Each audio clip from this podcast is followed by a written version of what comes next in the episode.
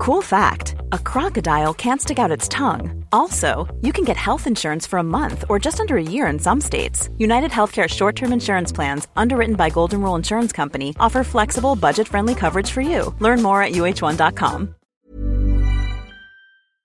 You know, the weather's getting warmer.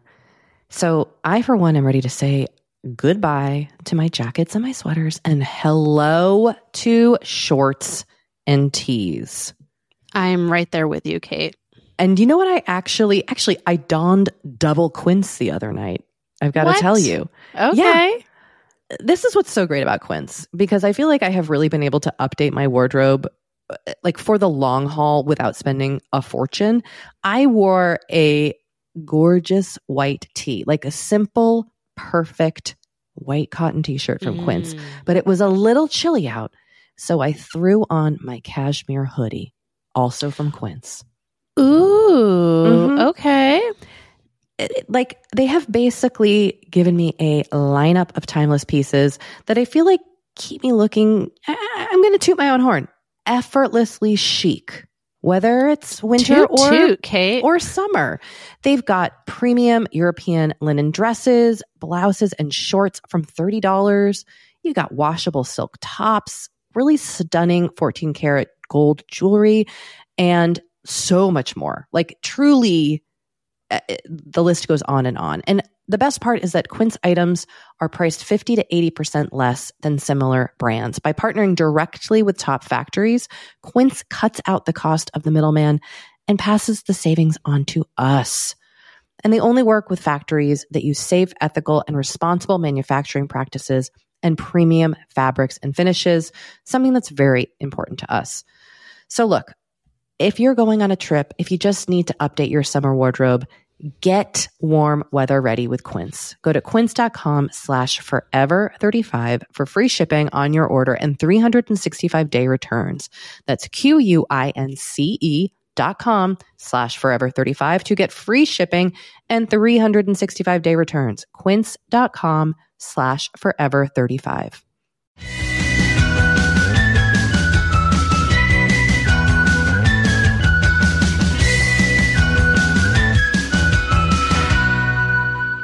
Hello and welcome to Forever 35, a podcast about the things we do to take care of ourselves. I am Kate Spencer. And I am Doree Shafrir. Doree, we like to say that we are not experts. It's true, but we are two friends who like to talk a lot about serums. Welcome to the show. Please feel free to visit our website, forever35podcast.com, for links to everything we talk about here. You can follow us on Twitter at Forever35Pod and Instagram at Forever35Podcast. And uh, you can check out the Forever 35 Facebook group where the password is serums. Indeed. You can sign up for our newsletter at forever35podcast.com slash newsletter. And if you want to reach us, you can call or text us at 781-591-0390. And you can email us at forever35podcast at gmail.com. Well, let's jump into things. Let's do it. How's it going? Okay, Doree, this is like not, you know, like uh, breaking news, but I tried something called a lip tone that Pixi Okay. sent us. They sent us some lovely products that they're like doing in a collab with Hello Kitty. And I was like, okay, fun. And I just randomly was like, I'm going to grab this and bring it with me.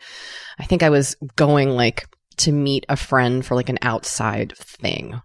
So I was like, my, my lips will maybe be seen. You know how like I've kind of, I know that many people are existing in an unmasked life right now, but I am still getting used to the fact that like my lips might be seen Yeah. and I'm still masked a lot just based on like where I am and stuff. So I kind of forgot what it's like to like always have my lip prods with me. Mm. You know? It's so Mhm. weird. And in another episode, we're going to talk about how like Generation Z thinks they've discovered Clinique's Black Honey, and I'm annoyed. I, everything Generation Z does, I have to say, annoys me. I've become like a real get off my lawn old lady. like fucking get a get Oh a grip. We were hip to Black Honey in the late 80s and Oh early 90s. Like get over yourselves. Just because something's Well, viral also- on TikTok doesn't make it like new. Black black honey is like 50 years old. Like Yeah. we didn't even we didn't even discover No. black honey. No, Like, it the was gal's around 10 years older than us. Yeah. Oh, I know. I just, I have this like really grumpy vibe right now where I'm like, ugh, you, you didn't discover this. But this is truly like me transitioning into becoming a curmudgeon. Anyway, that's a topic for another time. I have The to give a shout out. Oh, uh, yep. Can I just say one thing about this? Oh, this? she's Like circling back. I'm circling back. Um, I actually like. I think it's kind of fun when Gen Z like discovers some old prod that's like been. I mean, Black Honey was never forgotten, but like.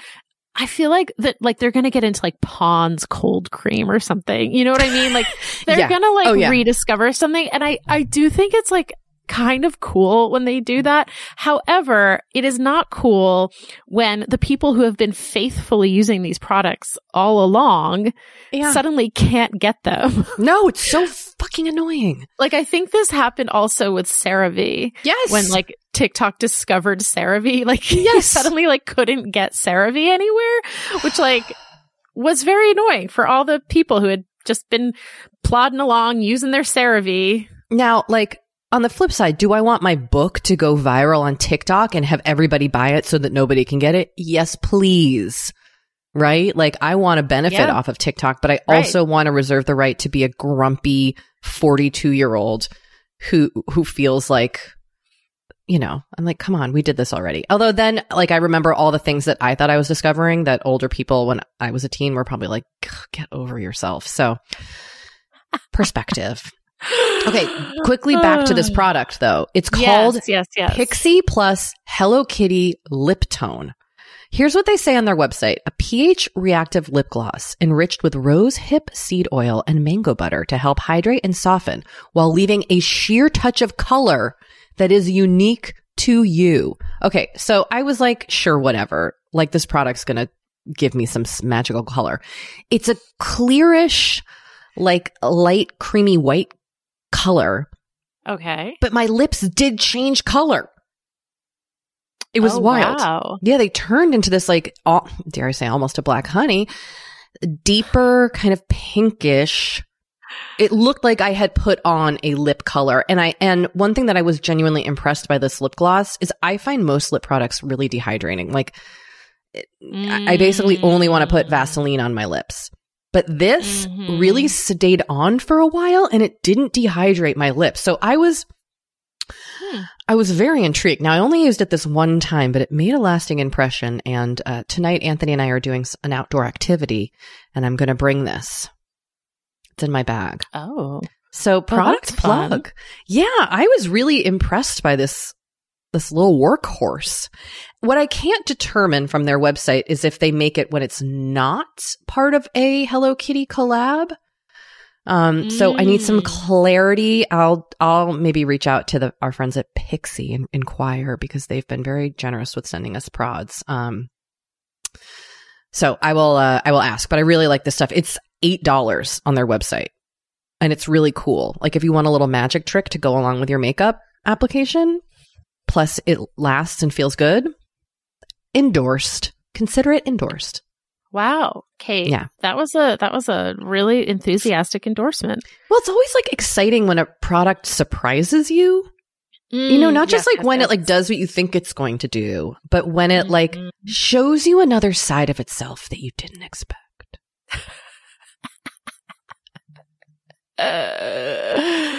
Anyway, um, Uh. I'm really excited for you because you are doing something that you haven't done in a while. And it just knowing that you're doing this makes me filled with joy.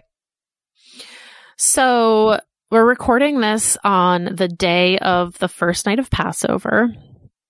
And uh, we were just going to do like a Seder with a, a very short, you know, Henry's so little. It's like, I'm not going to make him sit through like an hour long Seder. So we're just going to do a very like abbreviated Seder.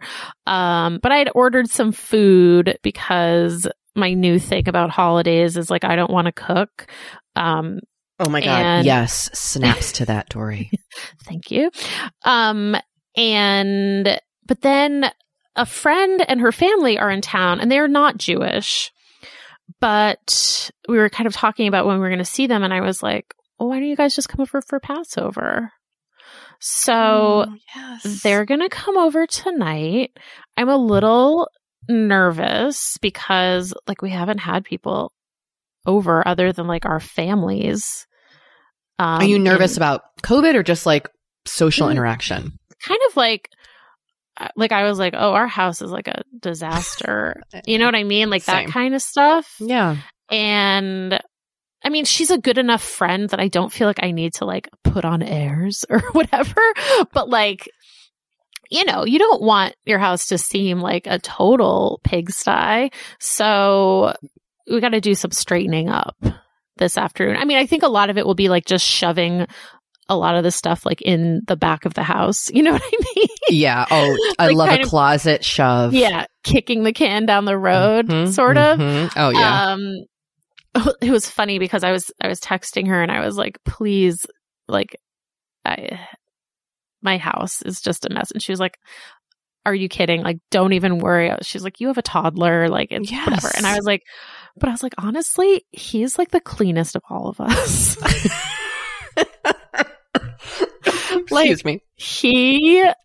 He He's a very neat little guy. He's a very neat little guy. He knows where everything goes. He wants everything back in its place at all times.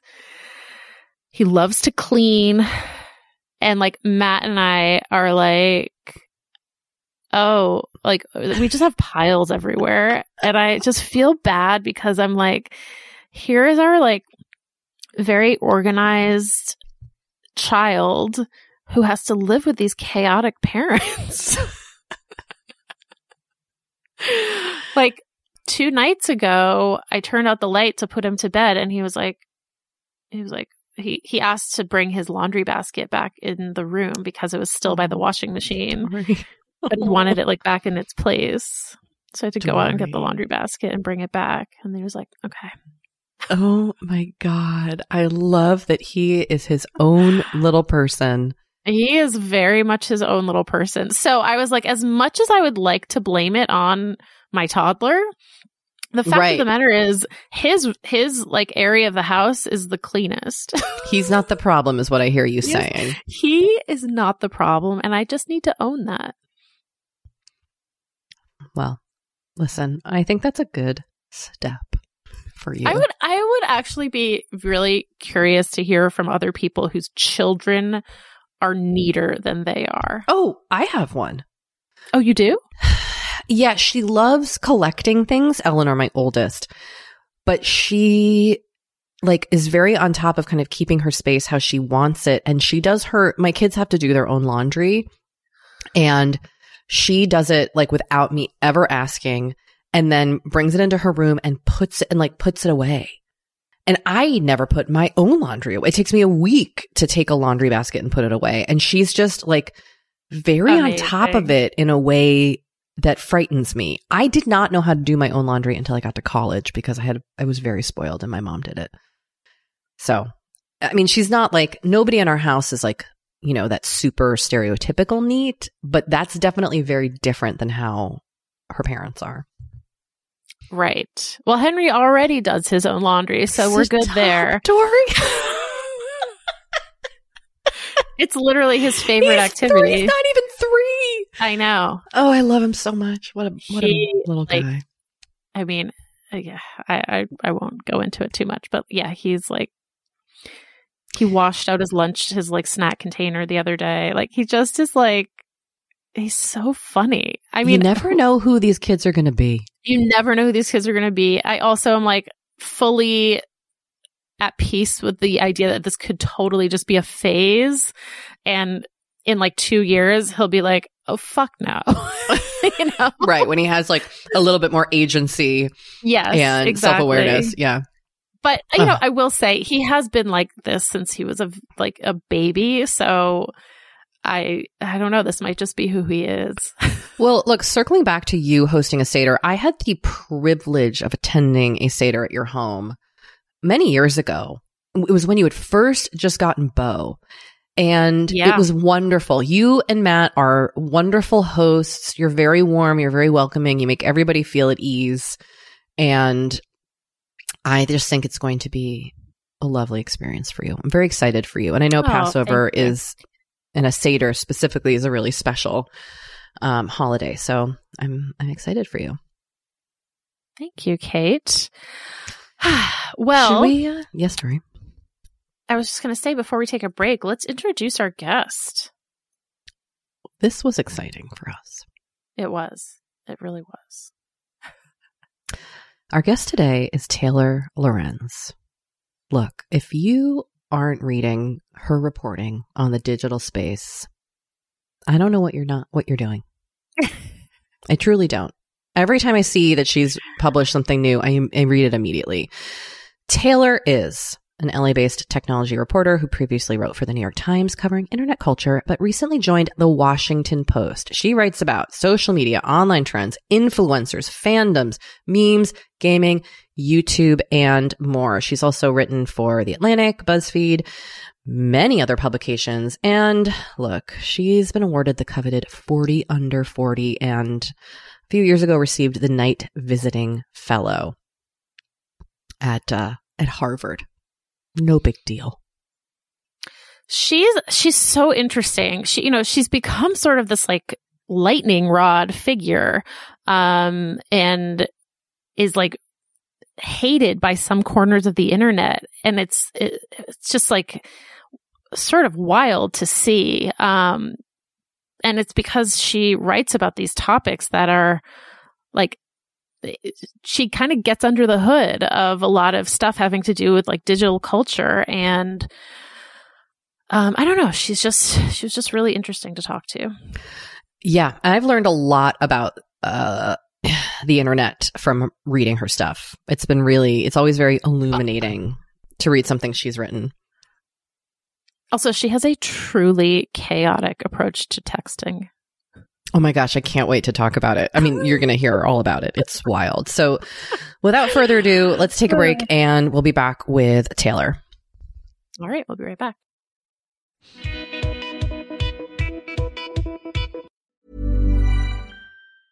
Quality sleep is essential. That's why the Sleep Number Smart Bed is designed for your ever evolving sleep needs. Need a bed that's firmer or softer on either side? Helps you sleep at a comfortable temperature? Sleep Number Smart Beds let you individualize your comfort so you sleep better together. JD Power ranks Sleep Number number 1 in customer satisfaction with mattresses purchased in-store. And now, save 50% on the Sleep Number limited edition Smart Bed for a limited time. For JD Power 2023 award information, visit jdpower.com/awards. Only at a Sleep Number store or sleepnumber.com.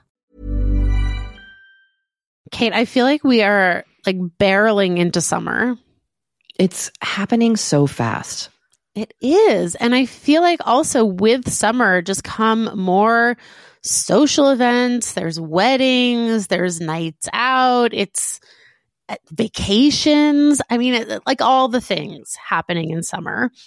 And what I love is that Honeylove has just the right thing for all those events. Feel comfortable and confident this summer with Honeylove's best selling Super Power Short.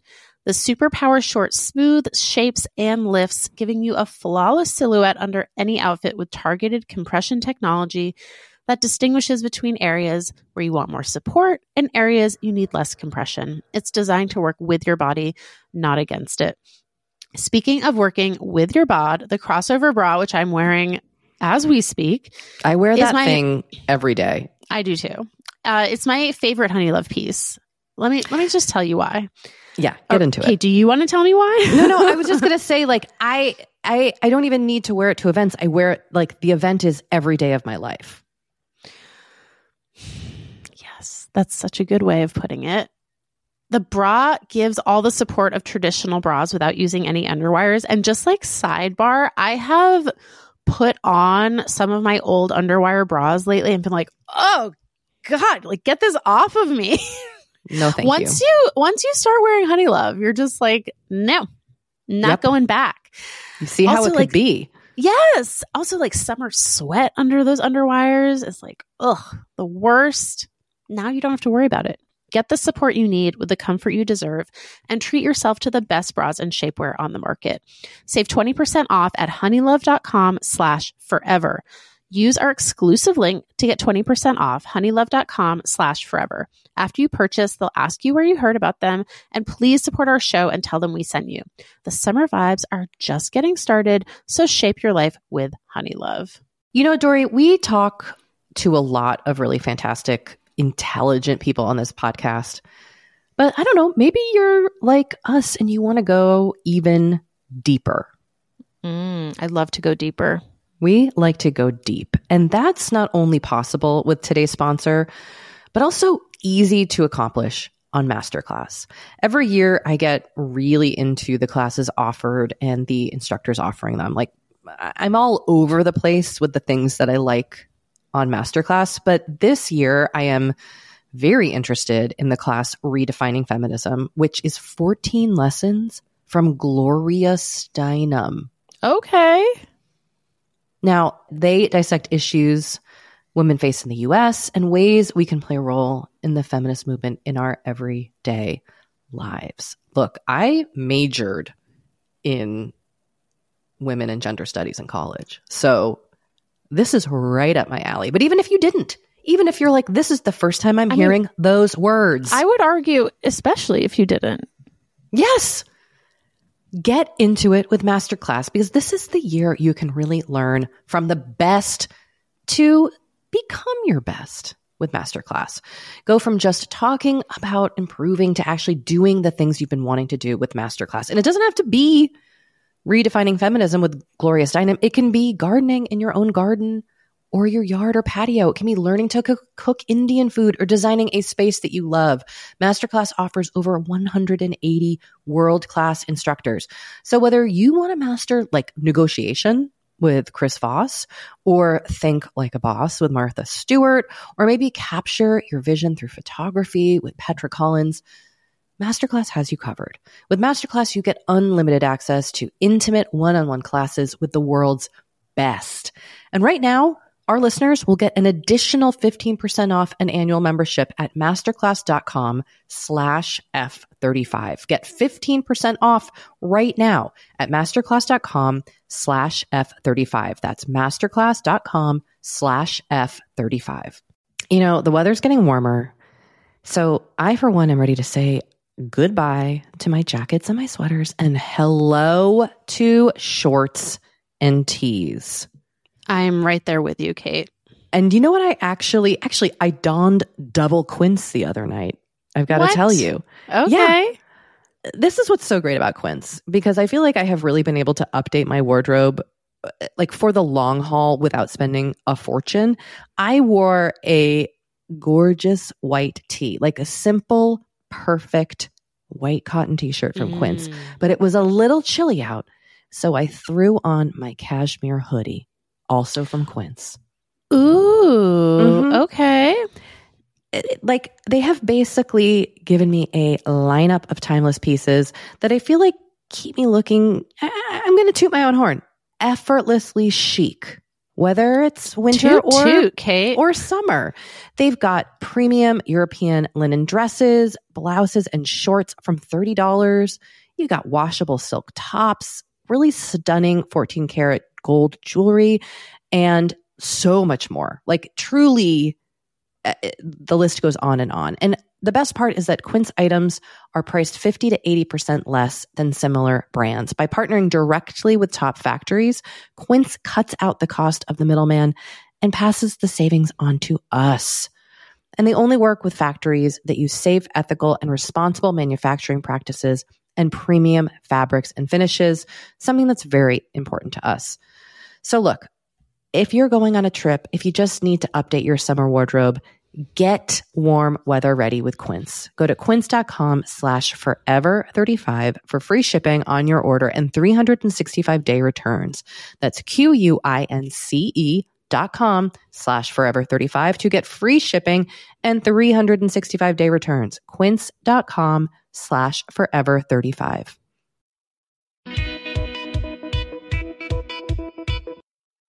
We are so excited to have you here today, Taylor. Welcome to Forever 35. Thank you so much for having me. Yeah, this is such a treat. Um, well, as I'm sure you know, we start all of our guest interviews by asking our guests about a self care practice that they have. So we'd love to hear from you about something that you are doing that you would consider self care. So I wrote this article several years ago called, um, I think it was called like "Don't Respond to Your Emails," um, uh-huh. and it was just basically like I set up a permanent out of office responder on my personal email address, just being like, I'm not going to check this very much. And please don't expect this as like a way to get in touch with me. And I've kind of taken that and adopted it across platform where like I just don't check my messages. Like I check, I just don't check my texts. I think I have a couple thousand unread texts and wow. my feeling is like they'll get me if it's that important. And I know I miss stuff, but it's my self care because otherwise I was just having, it was too much before to so check then, everything. So it sounds like you've had to set, I mean, you cover the internet and digital culture. And so it sounds like you had to set boundaries in those spaces. And I'm assuming in order to keep doing the, the work that you do. Yeah. I mean, if I just spent like if I just responded to everyone that messages me every day, like I would never, I would, that's the only thing that I would do. Um, and I want to be on these platforms and I want to be active on these platforms, but like I can't have really that many like one on one interactions on even like text. Um, and so my really close friends know to just call me and they'll always just call me out of the blue and I call them out of the blue. But um, yeah, I just really don't respond to a lot of people uh, in general. I mean, unless there's a story, like I'll always respond to a source or a tip, but uh, I just kind of, I don't know. There's just a lot of useless stuff, especially email. I feel like most stuff people email you about can resolve on its own. So. Ooh. Oh gosh. Okay, let's dig into this because I do I do think back to like 20 to 25 years ago when we didn't we didn't even you know, we rarely had email and now there are so many ways to hound each other. You know, oftentimes I'll get a message and I won't respond and then I'll forget if it was Facebook Messenger, a DM, an email, yes. a text. Like the kind of brain overwhelm is really heavy. Um, and I, I would love to know how this boundary is received because I feel like I people do not like that feeling of not being able to directly communicate.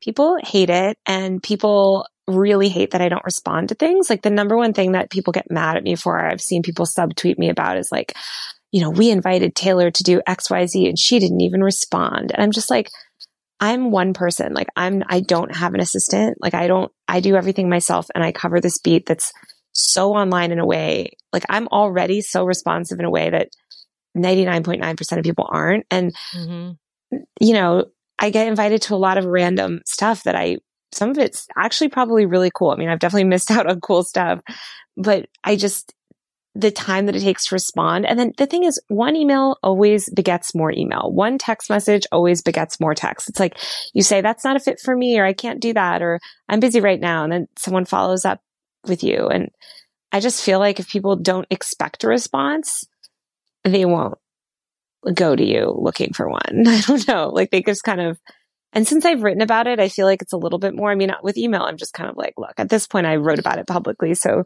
and I have that autoresponder. I wish you could have autoresponder for iMessage. I wish. I like, mm. I hope Tim Cook is mm. listening because I want to be able to set an away message on iMessage and just yeah. be like, FYI, like, I'm, I'm well, you used to be able to do that on AIM. Like, yes. yes. It's like, yes. I mean, away messages are from like the original days of the internet. Like, it seems odd that we can't have them anymore. but isn't it possible that, that we're like, cause for example, I would love one on Instagram, but these platforms mm. aren't making them because they want us to constantly be being bombarded by them? Yeah. I think that's part of it for sure. I, I think like also just there's no concept of like online and offline time. Like yeah. I'll be online on Instagram, but not wanting to reply to certain people. And I almost don't want them to. It's like, I, I don't know. I, I wish that you could customize it a little more too. Like instead of like muting someone, like they would just get this away message. because um, I mute people all the time when they text me. I mute almost everyone who texts me.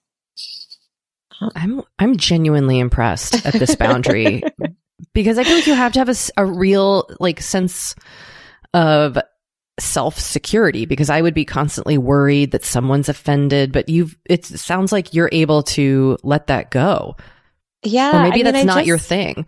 No, I, I have a lot of like insecurities around that. And like, I, the big thing is with students. I mean, so many students reach out to me and I always try and respond to them. But with most stuff, especially like as a journalist, just most stuff like PR spam or people asking you for things. I'm just like, no, I'm, I'm sorry. No, like there's just no way that I could do my job and be a responsive person. And so I just kind of am like, look, this is, the way it is. And maybe that makes you think I'm an asshole. I, I'm not. Like, I mean, I really try, but I just, I can't. I can't. I wish I could. I don't have that many hours. And I wish that I, I, I do think that I, everyone deserves a response, but it's not a matter of deserving because I just don't have the time to do it. Like, I just, right.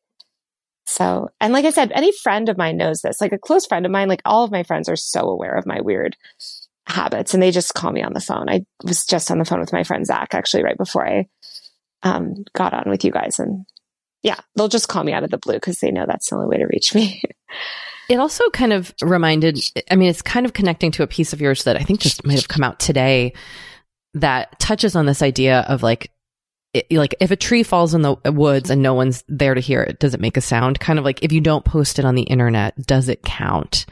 Does it matter? Did we do it? Um, and I, I, find this is becoming more and more of a strange, stressful part of life for me. I'm, I'm wondering if you have thoughts on this of kind of the pressure to constantly put everything online. And if it's not, does it have the same value? Yeah. I mean, I also have insane boundaries around this. Um, I never post anything online about my personal life ever, ever. I haven't since 2016. Um, that's when I stopped. Um, so I'll never post no one knows where I am really or what I'm doing at all. Um, sometimes um, I'll post on close friends, maybe, maybe if I'm with another journalist. Um, but that's pretty much it. And no one, you know, my actual friends that are like offline friends that I have, I, you know, people don't even know. I don't, I don't really want anyone to ever get a sense of my social circle or a sense of where I am or what my life is like. So I like don't post that, but it's, it's so true in the sense that like I really keep like my whole internet personality online, but, mm. um, it's so, yeah, it's so true. Cause people, I mean, there's a lot of cool stuff that I do that there's this pressure to post. And a lot of times, like you're at some Prada event or something and it's like they want you to post. And I'm just like, no, because then it just opens the door and, and then people, then people have an opinion on what you're posting, um, or who you're with. And I just, I don't, I don't like that. I've had a couple things like where people have taken it too far and kind of like, I have a lot of, um, attention from like bad people and a stalker and stuff. So like, I just, I think it's just made me like really lock it down. Um, but it's sad. It's sad because I don't have those memories like cataloged anywhere on the mm. internet. It's like none of it happened, which makes me sad. I, I'm nostalgic for like 2009 to 2015 when I was like mm. posting about everything in my life with abandon, which seems crazy now, but it, it, at least it was this like record, this like public record, whereas there's not, there's no record really now. you know, it, it's interesting to hear you say that because I feel like, you know, you, you talk you've talked a lot about kind of journalists as brands and come under fire from I guess what I would call like more traditional journalists for some of what you say and I feel like they conflate a lot of this like uh, it seems like in their minds journalists being brands means that you are partly means that you're like bringing all of your personal life to your journalism, but like you're in fact saying that you do the opposite. Exactly. Yeah. I do the complete opposite. I, I think people that say that have like literally never read my work, like, and aren't familiar with the fact that people know me. I mean, my brand is breaking stories about my beat. I mean, I'm known as like a, I'm known for being a journalist. I'm not known for how I dress or what I do or like where I go or, you know, being friends with certain famous people. Like I'm known for my work and my scoops. Um, which is why I think all of those arguments ultimately never stick. And people have been making those arguments about me since 2009. Um, and it always falls flat because ultimately I deliver good stories and that's why people follow me. And, and I actually think that helps me build my brand. Like I'm building a brand around my work. I'm not building a brand around like, oh, look, I'm with this XYZ famous person. Or, you know, I know a lot of really big influencers from covering the space for a long time. Like I'm not, I don't want to like clout ride off of that. I'm sure mm. I could mm.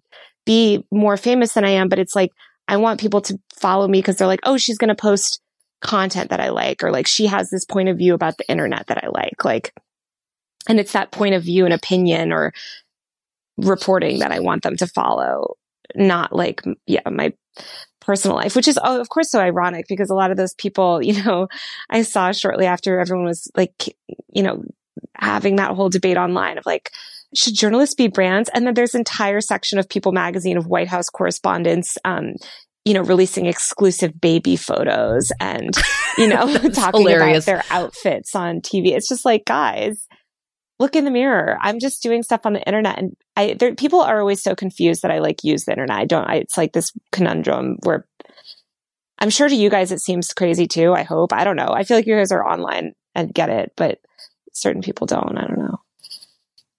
I mean, why why do you think these conversations are so threatening um to especially to other journalists and like kind of along those lines like why why do you think this has become like why do you think you have become such a polarizing figure? Like it seems like a lot of people are sort of like projecting a lot of things onto you. Yes. Yes. Yes. I think i'm like a mirror. I was talking to somebody uh, a friend of mine who has like I don't know, she's like an idol of mine. And, um, I've always looked up to her and she's been on the beat since like longer than me and she's just so good. And, um, she was just sort of talking to me and saying some of that, just like how people just project this notion of something. It's kind of everything they hate about the internet. Like they're going to project onto mm-hmm. me because I'm covering the internet. And it's like, you know, I get it. Like we all hate those like self-involved asshole people online. Maybe that's not, you know, I'm not an influence. Like I don't know. Maybe it's because of the things I cover. People think I have this adjacency to things, um, even though I don't embody them. But I'm also outspoken and opinionated and like, you know, we'll say what I think and we'll call bullshit if I see it. And like, I think also that just attracts attention on the internet. Like people don't like when women are like that in general, but it's weird. I mean, people write these long things. I read, oh my God, the worst place ever to spend time, but I read this long Reddit thread yesterday that someone sent me that someone wrote about me. And it's just like, it's like fan fiction. Like, I'm just like, none of this is reality. Like, they're just none, mm. you guys don't even have like basic facts about my life, right? I mean, half my Wikipedia is just like not correct. And I thought about correcting some of it, but then people really then you're giving factual information to people. And I don't want anybody yeah. to know about my life. So it's just kind of, I'm like, whatever, believe whatever you want. But, you know, it's like that meme. It's like, the girls who get it, get it. The girls who don't, don't. I'm like, the girls that read my work or the people that read my work get it. They follow me, they get it. Uh. If you want to project whatever you project onto me, like that's on you. That, that says more about how you view the internet than, you know, anything I do. I um, it's so strange with everybody having access to a platform. And I mean, there's like a TikTok, I'm sure you've seen it, of a woman in a car and she's like, we did it. We've got no more hot takes. Uh, yeah, like, can you believe it? Which I've watched it so many times and I love it. But it's, we are kind of in this like hot take opinion vacuum that it can become like one, it can fuel rage. I know it has for me, which is why I had to leave Twitter. But two, it can also like it gives us platform for our rage, and oftentimes it's so misplaced. It's and so misplaced. Not to interrupt, but it's so no, please. It's so misplaced, and it it really bothers me. Uh, you know, especially when you talk about like journalists and brands, like I mean, the quote that set everyone off is me talking about IP rights and how journalists deserve more ownership of their IP and deserve more fa- fair pay, like, you know, ad splits and things if they produce like a hit podcast, for instance, or whatever. And instead, it's like people just want to litigate because I said the word brand and want to have a whole referendum on influencer culture again. And it's like, guys, this is such a derailment of, of like mm the issues that I feel like are actually really important to talk about when we think about digital media. So I don't know. It's, it's a weird thing to say. And I totally forgot what I was just about to say. That's not what I started to say. And I forgot what I was going to say, but whatever. It's all, it's, oh, the internet, oh, the hot take stuff too. Oh, yeah. Um, it's just like people, people also just say anything they want on the internet and people believe them. I mean, I've, I've seen people say, just especially TikTok. I mean, people just say like the most outrageous stuff and then that's taken as fact. Um, and I just think we're living in this wild world where it's really more about like narrative driving and like, are you telling a mm. successful narrative? And is your opinion like a lot of people with these opinion, you know, these like opinion type people or substackers or whatever, right? Like they're just like pushing hot take after hot take that really all feed into specific sort of ideology or worldview. And I think that's harmful. I want people to get out of that cycle and like, you know, I don't know, find the truth and pay attention to people that are telling the truth and not just people that are giving the hot takes that they like over and over. Can yeah, we? I mean, I feel like that's that's the that's the, the problem the with yeah, I mean, yeah. right, exactly. It's the conundrum of the internet, right? Like that's yes. the yeah. yeah. Can we can we um back up a little bit and just kind of have a abridged version of your career path and how you really ended up focusing so deeply on digital culture? Yeah. Um my career path is so long like weird because I always have like multiple jobs at once. Um, but basically it started in 2009 because I got on Tumblr. Do you, were you, you guys were on Tumblr, right? Oh I, yes, I, yes. I, I feel like that's I where we met. You, no way. yeah, yeah. Kate and I met on Tumblr. Yep. I followed yep. both of you guys. Um, I actually remembered now that I did follow. I was like, did I follow one or both? I did. I was addicted. I mean, that was 2009. Tumblr was like the best internet of my life. It's like, you know, that scene in eighth grade when she goes online. Did you guys see yeah. that movie? That's yes. what I felt when I like went on Tumblr the first time. I was just like, what is this? I was at a shitty temp job. Um, I graduated into the recession like many millennials and I uh, was working at this horrible temp job and this girl that I shared a cubicle because we had to literally share one cubicle. Oh my God. um, was like, I'm on Tumblr all day. And I was like, what's that? and I got on and I had had this really more restrictive sort of growing up and I, I have severe um, ADHD and learning disabilities. And I'd actually not been on the internet like ever. Like I had, I mean, I was on it, but like not in an intense way. I had Facebook in college, obviously, and stuff, but like I wasn't really like an, you know, I didn't have a MySpace. I wasn't really, I just was really to myself and I was thought that I was going to be an artist and I was painting a lot and working at this shitty job and at a call center also. And, um, yeah, then I got on Tumblr and I was like, wait a minute. Like, this is amazing. Like, also, what is, this is so cool. There's like all these people. And I started just making Tumblrs all the time and like getting really into Tumblr, like meeting tons of people mm-hmm. from Tumblr. And then Tumblr, you know, people at Tumblr started inviting me to these events. And that was the early days of, um, digital media. So a lot of other people that were young at that time, like millennial, you know, back when millennials were young, um, were like also doing stuff like that. And so we all just kind of became friends. And also a lot of people that were big YouTubers, like first generation YouTubers that were big on Tumblr. I met them through Tumblr. So we became friends because it was like, that was like before it was cool to be a YouTuber too. Um, and, uh, yeah, so I went from there to working at an ad agency that people at Tumblr helped me sort of get my door in or get my foot in the door. I was running social media for brands and then I started running social media for media brands. I met actually um, I started blog. I was writing for a bunch of blogs about internet culture stuff. Basically, just like I hated the way that people wrote about Tumblr. Um, and I was like, I'm gonna, I'm gonna tell people how it really is, and like write the real stories. Um, and I, I just have always looked up to Katie Notopoulos, um, mm-hmm. who was so good. And also like Jenna Wortham and Amanda Hess. Like Jenna was a tech reporter, but writing about tech in a more cultural way. And Amanda was so good. And I just was like, saw these other people and I was like, oh, they're cool. And then I never really considered being a reporter myself until I met a reporter in like um, 2010 or 2011. I met this guy who was around my age that worked at the New York Times, and I was like, wait, this guy works at the New York Times. Like, I sh- I should I could write for the New York Times. Like, if he can write for the New York Times, I can write for the New York Times. So I just obviously ended up writing for the New York Times. But that's what gave me a, an idea to start kind of getting more into journalism. But for most of my career, I was a social media director and editor and did that until 2017 is when I made the switch to just writing full time. Aside from that, I was always writing on the side. Anyway, that's a, a very abridged version, but um, that's kind of what got me into it. I like um, that you went from the inside as a social media manager to the outside covering it.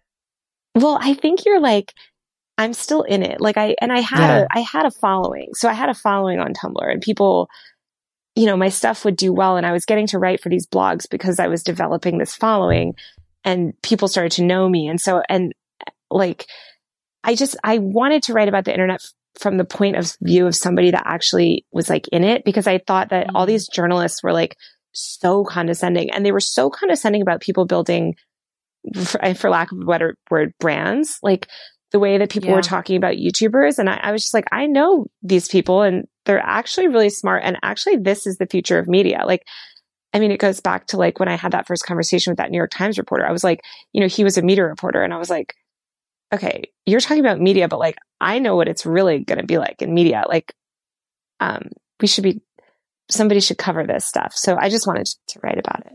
On a broader level, that scorn from older generations, I think trickles down as well. And I know, I know that with TikTok for the first time in my life, I'm feeling like I don't know how to use this. And that feels scary mm-hmm. to me.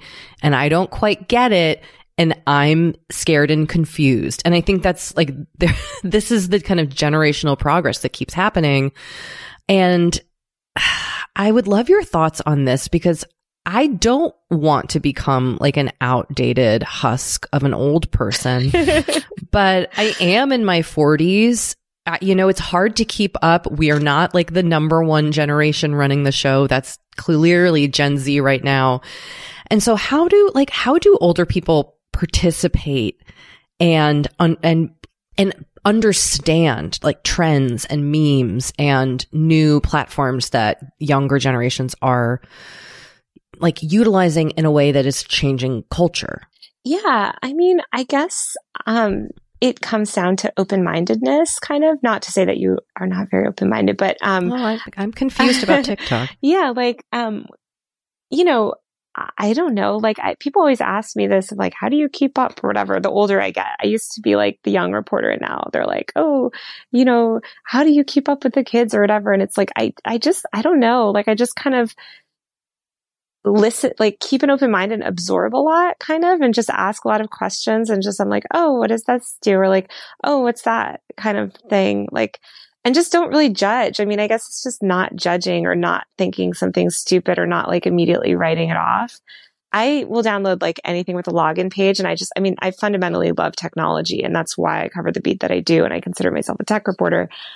So, you know, I'll download any app and try and figure it out. But I can understand like it's not part of your daily usage. Like it, it, there, suddenly you, you can't use something and it's very popular and it's disconcerting. But I feel like it's just like, I don't know, just felt like being open and asking people and kind of just finding, going down rabbit holes and finding good curators. I'll say in terms of keeping top on memes, like you don't have to know every meme, but I think it's just like finding, following the right people and finding kind of like people that get it that are curating things for you. If that I mean, makes I, sense. I learn a lot of stuff from you. I didn't understand algo speak and how how it manifested until I read your piece on it, which was fascinating. Thank you. Yeah. Okay, well, let's take a quick break and we'll be right back. You know, we have been delving more and more into the topic of our skin as we get older and how we treat it and how we love it. Because look, as I'm learning in my mid 40s, as you get older, you deal with new things when it comes to your skin. Not that they're bad, they're just new. You know what I mean? Like I am now just discovering crepiness, Doree. Mm, okay. Which is okay. I know. visible on my neck and chest. Luckily, it's a thing. It's a thing. Luckily, OneSkin, our sponsor today, knows all about things like crepiness. And I'm not overly concerned with aesthetics, but like I do just want to keep my skin healthy as I age. Totally. I love their topical supplements. They really help your skin feel, I don't want to say younger, but just vibrant, Mm. refreshed. They combine tissue engineering, data analysis, and cutting edge longevity science to literally create the world's most effective product to help with skin aging. I am particularly fond of their face topical supplement. It's essentially a moisturizer, but it has their Mhm. proprietary OS-01 peptide to really help with all the parts of our skin that are exposed to environmental damage. You can use it on your face, your hands, your neck. I know here where Mhm. we live in Los Angeles, our hands, we're driving, that sun is coming at us at all times. OneSkin believes the Amen. purpose of skincare is not just to improve how we look, but to optimize our skin biology so that it is more resilient to the aging process. They really create next level skincare. OneSkin is the world's first skin longevity company. By focusing on the cellular aspects of aging, OneSkin keeps your skin looking and more importantly, acting younger for longer.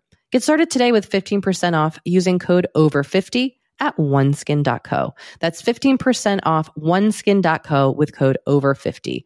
After you purchase, they'll ask you where you heard about them, and please support our show and tell them we sent you.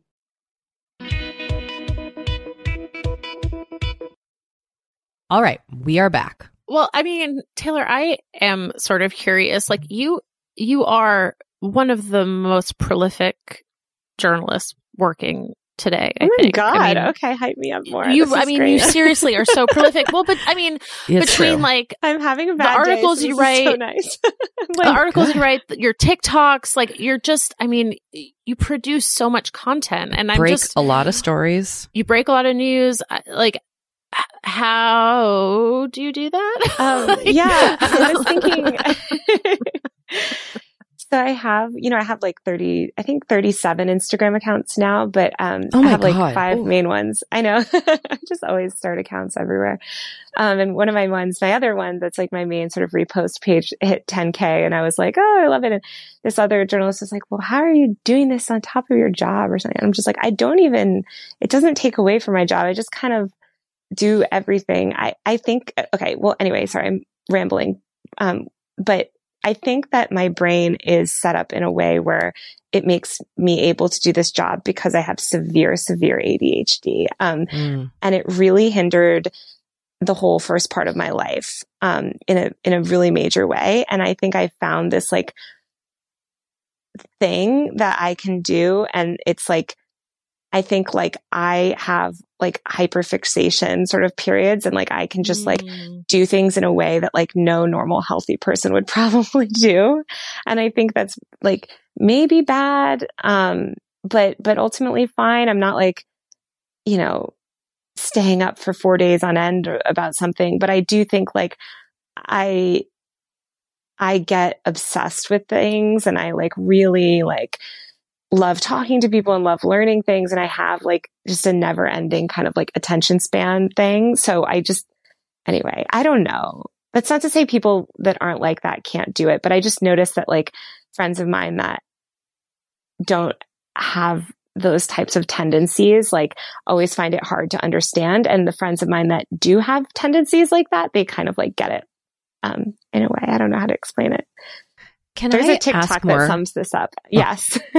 Oh no, I I want to I want to just go back to what you said about it being your your ADHD and how it impacted your half, you know, the first half of your life in a really negative way. I was diagnosed with ADHD like as an adult very Oh. recently, and that's been I've been doing a lot of learning about myself, and I would love to. And we have a lot of listeners who also uh, deal with ADHD, and I would just love to hear if you're open to sharing a little bit more about your experience and how you have kind of. I mean, I I love hearing you speak positively about it because so often, especially growing up, it was positioned as a negative thing. Yeah. Um, well, I mean, it was really hard because it was the 90s when I was growing up. Like I was a 90s, like a kid in the 90s when there was no understanding of this and I was horrible in school. I mean, I think I ended up graduating with like a 1.7 GPA maybe. I went to multiple schools, multiple colleges.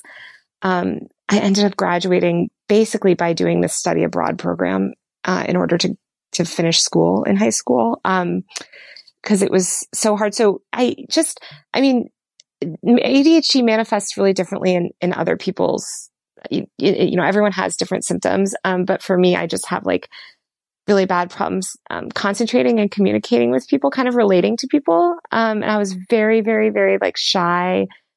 And then I would overtalk and I, I had like social problems, I guess you can say. So I was just kind of a weird person in school. So I was like socially ostracized when I was younger. And then the school system, I went to public school.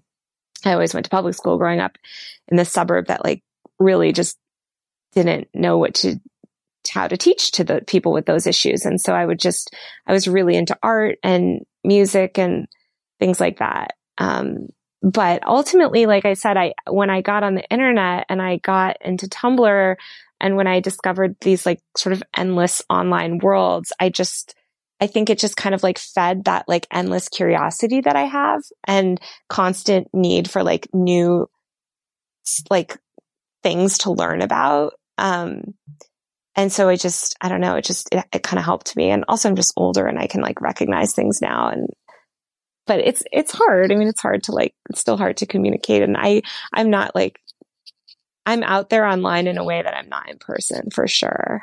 Um, so I don't even know if that answered your question, but I think it's hard. And I think like there's so much more awareness of it now. I was on this NPR segment like a month ago and they were like, everyone is self-diagnosing themselves with ADHD on TikTok. And I was like, honestly, good that they're, I mean, who knows if they have it or not, but like there's just, it's good to have more like awareness of these things and awareness of like neurodivergence in general. Um, because there's things that would have been a lot better for me growing up if there was knowledge of that.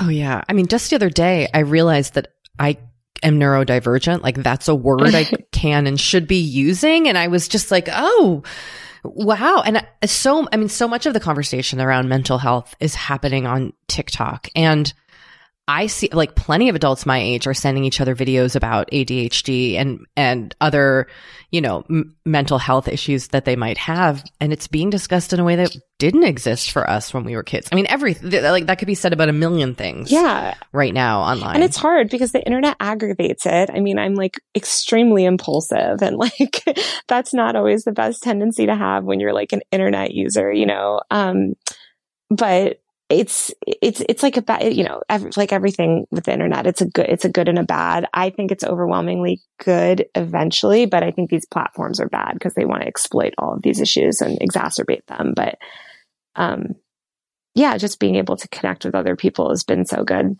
Like i said my friend my my one friend barry who um works in tech like we're we have very similar personalities and it's just like so nice to even know someone that's like me and instead of sort of trying to fit in with people that never really got it. You know what I mean? So, yeah. Yeah. Um, I also, I want to ask also about, um, you, you tweet a lot about long COVID. Yes.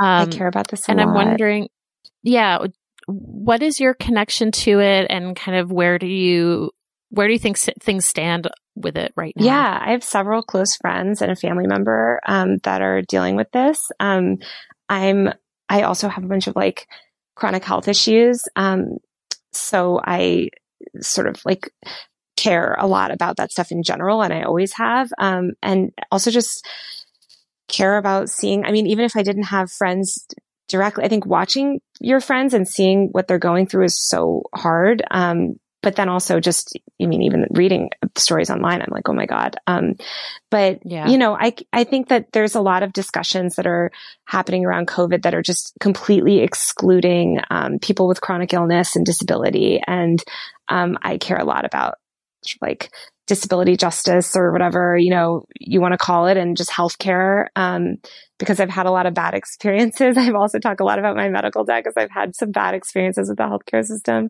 And, um, I, I just think like I have a platform and a level of credibility where I can talk about things I care about. I kind of changed in the pandemic because I used to not talk about, I used to not like use my platform for talking about issues because I thought it would make it hard to get hired. And now I'm like, I'm pretty good at my job and I've, everyone knows me now. So I can tell you about these things that I care about. And long COVID, I just think like, you know, I have several friends that, um, have gotten really sick and, and are, remain very sick and are basically bedbound. And, um, you know, mm. it's just a significant amount of people that get COVID never recover from it. They never recover. They have a lifetime of chronic illness and, and they die, um, sooner than they would, right? Eventually. Um, that's what chronic illness usually does. And so, um, or you have a greatly diminished life. And I also know people that have ME/CFS, um, which is also like chronic fatigue is what some people call it, but it's basically, it's very similar to long COVID. And, you know, that's another condition that has been so maligned.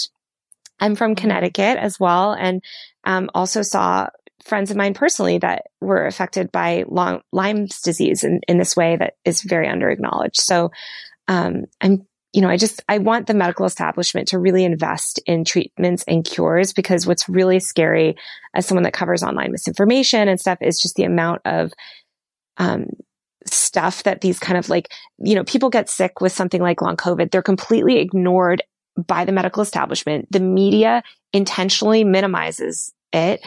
And then they, the only people that really listen to them are a lot of times bad actors, you know, people that are intent on selling, mm-hmm. um, miracle cures or peddling misinformation and, and basically exploiting disabled and chronically ill people. So I just really try to talk about it and talk about it as an issue and encourage journalists to actually like think about the fact that not everyone is healthy and there's disabled people out there and there's high risk people out there and we're all probably going to be those people at some point in life. No one remains healthy their entire life. I don't think.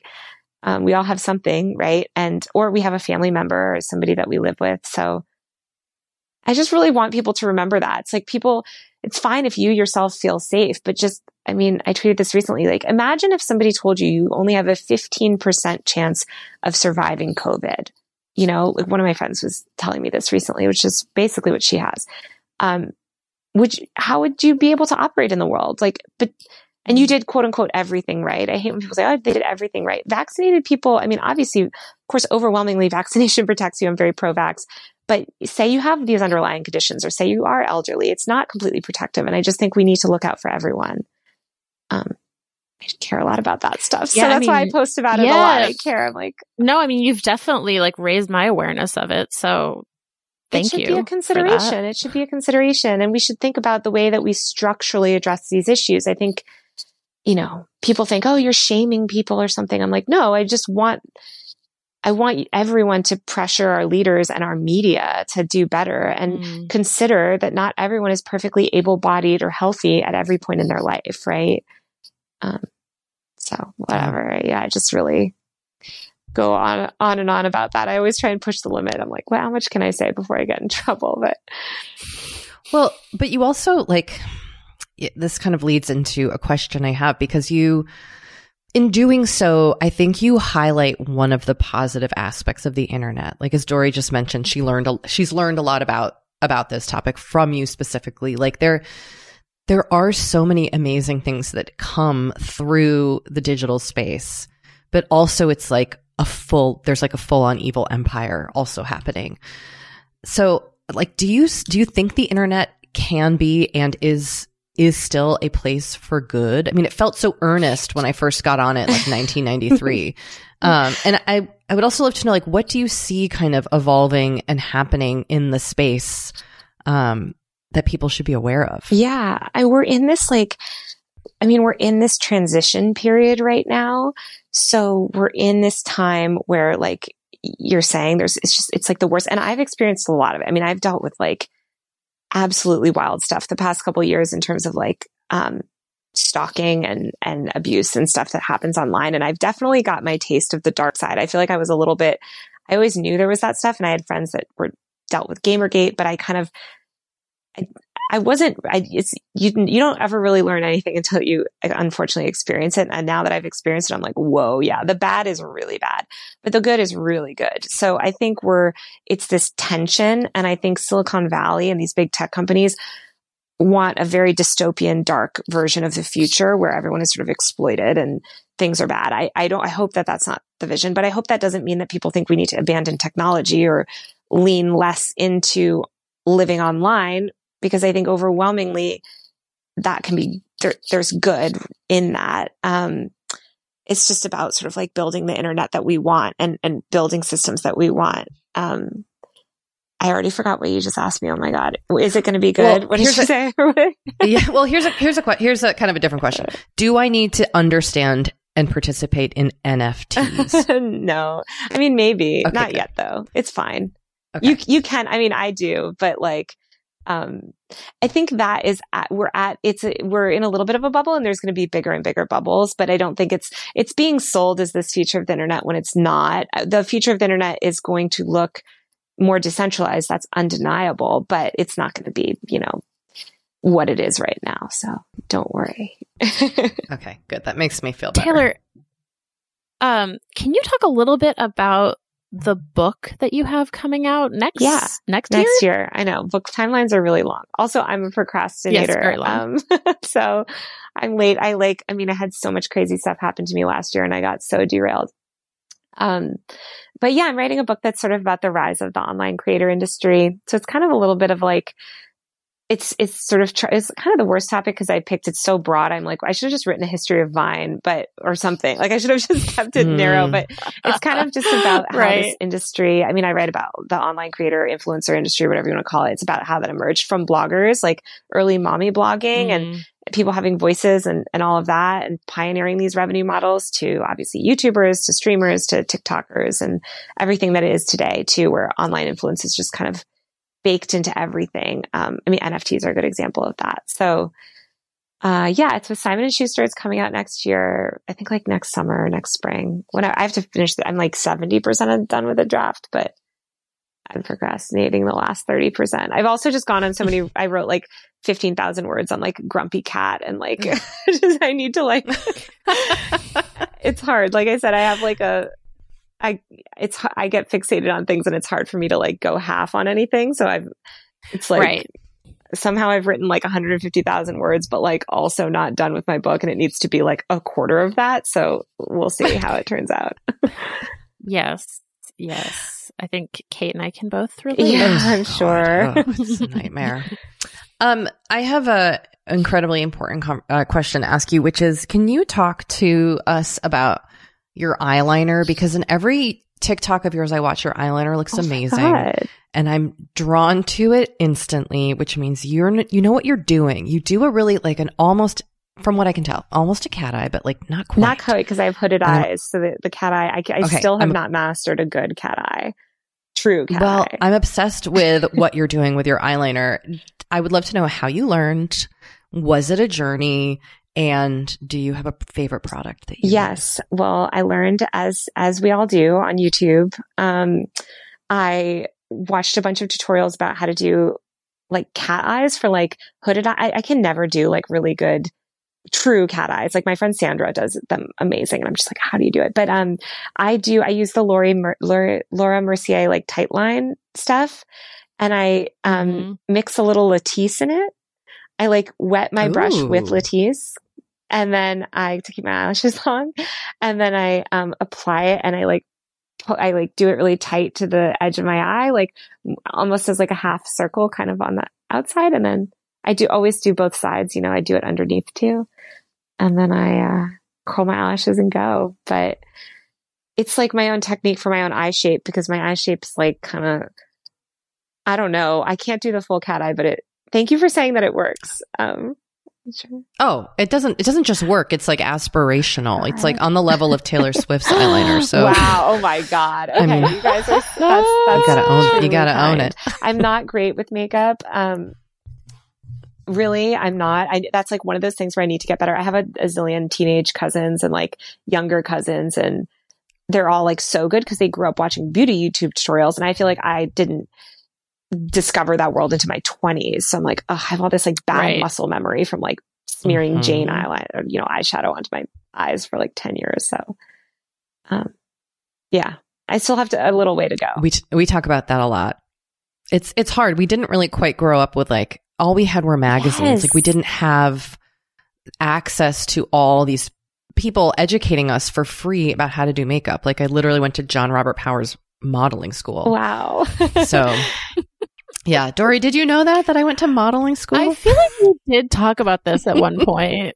That's where I learned how to put on makeup. I'm I am So modeled funny. for the limited too, uh once. oh, iconic. Whoa, a '90s I girl was a dream. real kid. mo- You Yeah. know, they had the real kids. They had like they wanted like real kids. Oh, yeah, yeah, yeah. Mhm. but um yeah makeup is is an ongoing thing i'm always i always notice it on other people and i'm like how did you do that uh I'm, i mean my skincare ter- routine is sort of like notoriously terrible and i need to like get better at, at that i feel like fixing some base issues would fix my skin issues i'm always trying to like be like how do people put concealer on in a way that doesn't look terrible i cannot do it I don't have the answer yet. Taylor, this was a delight. Um, this was so fun Where- yeah this was really fun. Where can our listeners, if our listeners want to kind of follow along with you, where to follow me what, where to, where What's to like follow five of your Insta out of your Yeah, 37 Instagrams Well, should I we follow? I follow two. my I think. main and my 3.0. Yeah, those Yes. are like my main ones. Um, and then I have grade A TikToks, which is my TikTok repost page. And then I have like a bird meme account and, and I have like a spam, like a Finsta. But my main, I mean, I would say like for news, if you care about long COVID, if you want to like follow me, like for like commentary and opinions and Twitter drama, Twitter for sure. Instagram is more, I just post like funny memes and I do post news. I post my articles. I have a Substack you can subscribe to if you want like alerts for when my articles go up. Um, and then, yeah, I mean, I, I'm, I'm kind of like everywhere. It just depends, but Instagram and Twitter are my main ones. Um, so yeah. All right. Well, this was this was really really fun to talk to you. So thank, you. you. Yeah. Oh, I'm on TikTok too. on. I forgot to say. Oh yes. Oh I yeah, love your with TikTok. like half a million Yeah, followers. well, I've been on since Musically. I was like Musically posting during the 2016 election, actually. Mm. I've been on it since the beginning. I mean, I'm on it. Yeah, I have a lot of legacy followers, but um, follow me there. You're an early. You are an early adopter. I love technology. Yeah, I love it. I wish early I could live adopter. inside a computer sometime. Like I want to. One time I was on a job Oh interview God. and the editor in chief of this really big newspaper that I don't work for uh, was like, um, "Would you put a computer in your brain?" And I was like. He's like, I ask every tech reporter this. And I said, of course. And he was like, Oh, you're the only one that said yes. I was like, no, I would, I wouldn't Oh let like God, Elon that's Musk so put a funny. computer in my brain, but oh think how easy it would be But if you you- didn't have to, if you just had Wikipedia in your brain. Pretty nice. All right, anyway. Taylor. I think we're going to end the interview now. I don't know why I got on Um, that tangent. But no, thank, thank you guys so much for having me. This was so fun and I had a great time. Thank you. This was really fun.